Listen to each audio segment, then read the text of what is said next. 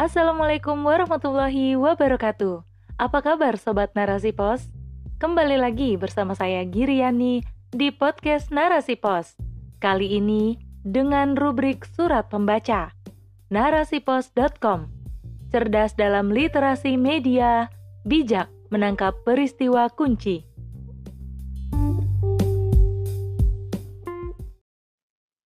Paradigma konstruktivisme dan reseptif oleh Nurul Fadila, mahasiswa UIN Sunan Kalijaga, Yogyakarta. Dalam dunia pendidikan, banyak sekali metode yang dapat diterapkan dalam proses pembelajaran. Metode pembelajaran adalah langkah-langkah konkret yang memudahkan pelaksanaan pembelajaran. Salah satu contohnya yaitu konstruktivisme dan reseptif.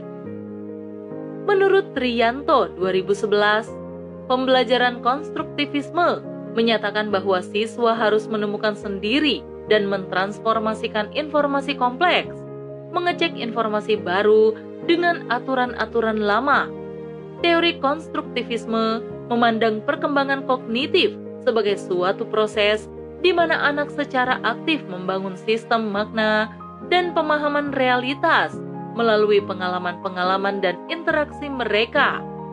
Dari pendapat di atas, dapat disimpulkan bahwa pembelajaran konstruktivisme adalah suatu pembelajaran yang melibatkan siswa untuk membina sendiri secara aktif pengetahuan dengan menggunakan pengetahuan yang telah siswa miliki sebelumnya. Pembelajaran konstruktivisme mendorong siswa untuk bisa menyusun sendiri pengetahuan yang dimilikinya. Selain itu, pembelajaran konstruktivisme mendorong siswa untuk menciptakan pengetahuan dan kesimpulan mereka sendiri. Menurut Suwana, 2013, kelebihan pembelajaran konstruktivisme adalah melatih sistematika berpikir, memotivasi untuk berbuat lebih positif, memberikan lingkungan belajar yang kondusif, berupa lingkungan alam sebagai sumber belajar.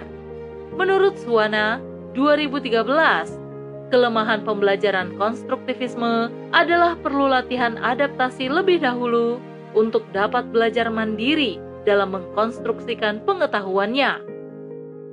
Menurut Kamus Besar Bahasa Indonesia, reseptif adalah mau atau dapat menerima, terbuka, dan tanggap terhadap pendapat, saran, dan anjuran orang lain. Pembelajaran reseptif merupakan gabungan dari model belajar menyimak dan membaca. Pembelajaran ini terdiri dari guru mengajar materi dan siswa hanya menerima dan menghafalkannya. Pembelajaran reseptif tidak terlalu menumpukan perhatian kepada siswa yang mengemukakan konsep sebelumnya atau membuat kesimpulan sendiri. Pembelajaran ini dapat diterima di semua peringkat sekolah, terutama pada usia dini, sekolah rendah, dan sekolah menengah.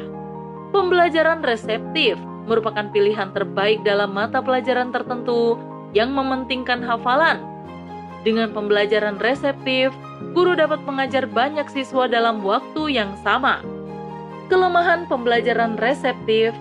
Pembelajaran reseptif memberikan tumpuan kepada guru, sehingga siswa mempunyai peranan pasif. Melalui pembelajaran reseptif, siswa tidak dapat mengembangkan pengetahuan mereka sendiri. Hakikatnya, semua metode pembelajaran mempunyai kelebihan dan kelemahan masing-masing, tergantung bagaimana kita menempatkan metode pembelajaran tersebut. Pembelajaran konstruktivisme dan reseptif memiliki perbedaan yang signifikan. Pembelajaran konstruktivisme mengutamakan keaktifan siswa dalam mengkonstruksikan pengetahuan. Guru di sini berperan sebagai fasilitator. Sedangkan pembelajaran reseptif memberikan tumpuan kepada guru atau pengajar, bagaimana dia menerangkan materi kepada siswa. Siswa di sini mempunyai peranan pasif sebagai pendengar. Wallahu a'lam bishawab. Wassalamualaikum warahmatullahi wabarakatuh.